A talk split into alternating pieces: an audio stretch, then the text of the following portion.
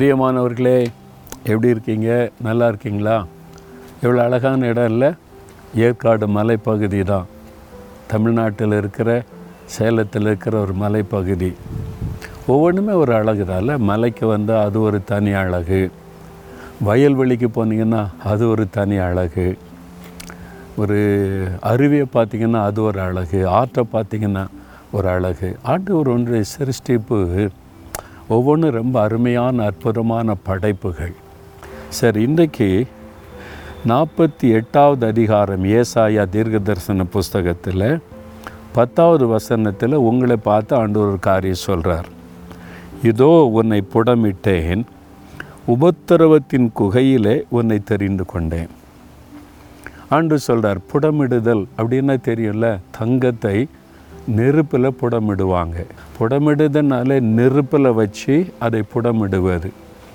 தங்கத்தையே நெருப்பில் போடுறாங்க?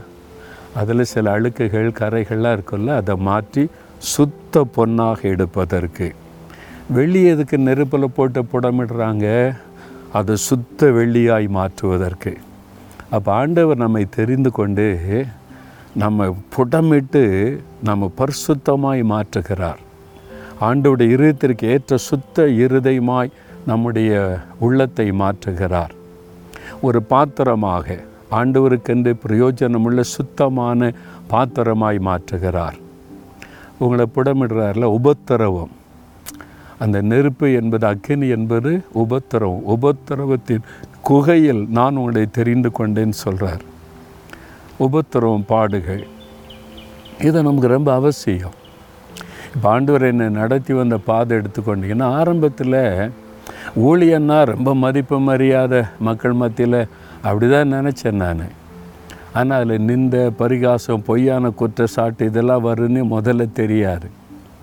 ஊழியத்துக்கு ஒப்பு கொடுத்த ஆரம்பத்திலே அதெல்லாம் வந்துட்டு நான் சொல்லாததை சொன்னதா செய்யாததை செய்ததா பழியெல்லாம் வந்துட்டு நான் பார்த்தேன் என்னை விட்டுருங்க சாமி.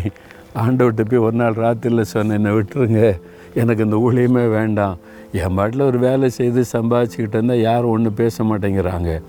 நான் வந்து ஊழியக்காரன் சொல்லிட்டாலே கண்டதும் பேசுகிறாங்க எனக்கு வேண்டாம் விட்டுருங்கன்னு சொன்னேன் ஆண்டவர்கிட்ட. ஆண்டவர் சொன்னார் உபத்திரவத்தின் பாதையில் நடக்கணும். அதுதான் ஊழியம். சிலுவை சுமக்கணும். அதுதான் ஊழியம். நான் அப்படி தான் செய்கிறேன் அது மாதிரி தான் நீயும் செய்யணும்.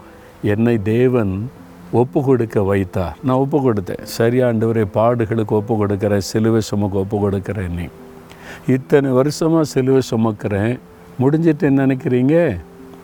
இன்னும் உபத்திரப்படுத்தி என்னை இன்னும் பரிசுத்தமாக்குறார். பரிசுத்தமாகிறவன் இன்னும் பரிசுத்தமாயிட்டோம் அப்படிதான் ஆண்டோடைய விருப்பம். நான் முற்றிலும் பரிசுத்தமாயிட்டேன்னு என்னால் சொல்ல முடியாது.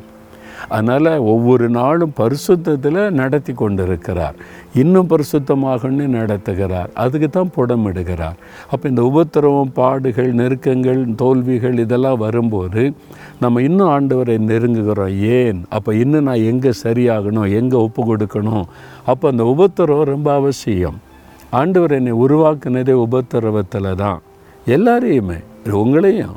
யாராக இருந்தாலும் சரி உபத்திரவத்தில் தான் தேவன் நம்மை உருவாக்குகிறார். அப்போ என்ன செய்யணும்? உபத்திரவத்திற்காய் ஸ்தோத்திரம் பாடுகளுக்காய் ஸ்தோத்திரம் பொய்யான குற்றச்சாட்டுகளுக்காய் ஸ்தோத்திரம் அதன் வழியாக தேவன் என்னை நடத்துகிறதற்காய் ஸ்தோத்திரம் என்னை சுத்த பொன்னாய் மாற்றுவதற்கு இந்த உபத்திரவத்தை என் வாழ்க்கையில் அனுமதித்ததற்காய் ஸ்தோத்திரம். அப்படின்னு ஆண்டவரை துதிக்கணும். உபத்திரவமாக இருக்குது பாடுகளாக இருக்குன்னு சோர்ந்து போகக்கூடாது. தேவன் அதில் தான் நமக்கு நன்மையான ஆசீர்வாதங்களை வைத்திருக்கிறார். அதனால் இன்றைக்கி இந்த உபத்திரவம் இந்த பாடுன்னு சொல்லி எதுக்கு சோர்ந்து போகிறீங்க ஸ்தோத்திரம் பண்ணுங்க. அந்த உபத்திரவத்துக்கு மத்தியில் தேவன் உங்களை உருவாக்கி கொண்டிருக்கிறார். சுத்த பொன்னாய் மாற்றி கொண்டிருக்கிறார். பரலோகத்துக்கு நம்ம போகணுமானா நம்ம உருவாக்கப்படணும். அப்போ தான் நம்ம பரலோக ராஜ்யத்தில் ஆண்டோருக்கு முன்னால் போய் நிற்க முடியும். எவ்வளோ பெரிய சந்தோஷம் இல்லை? அதனால் ஆண்டவரே எல்லா உபத்திரவத்திற்காய் ஸ்தோத்திரம் என்று உம்மை துதிக்கிறோம். பாடுகளுக்காய் ஸ்தோத்திரம் எங்களை சுத்த பொன்னாய் மாற்றுவதற்கு புடமிடுவதற்காக ஸ்தோத்திரம் அதற்கு இன்னும் எங்களை அர்ப்பணித்துக் கொள்கிறோம் இயேசுவின் நாமத்தில் ஜெபிக்கிறோம் பிதாவே ஆமேன் ஆமேன்.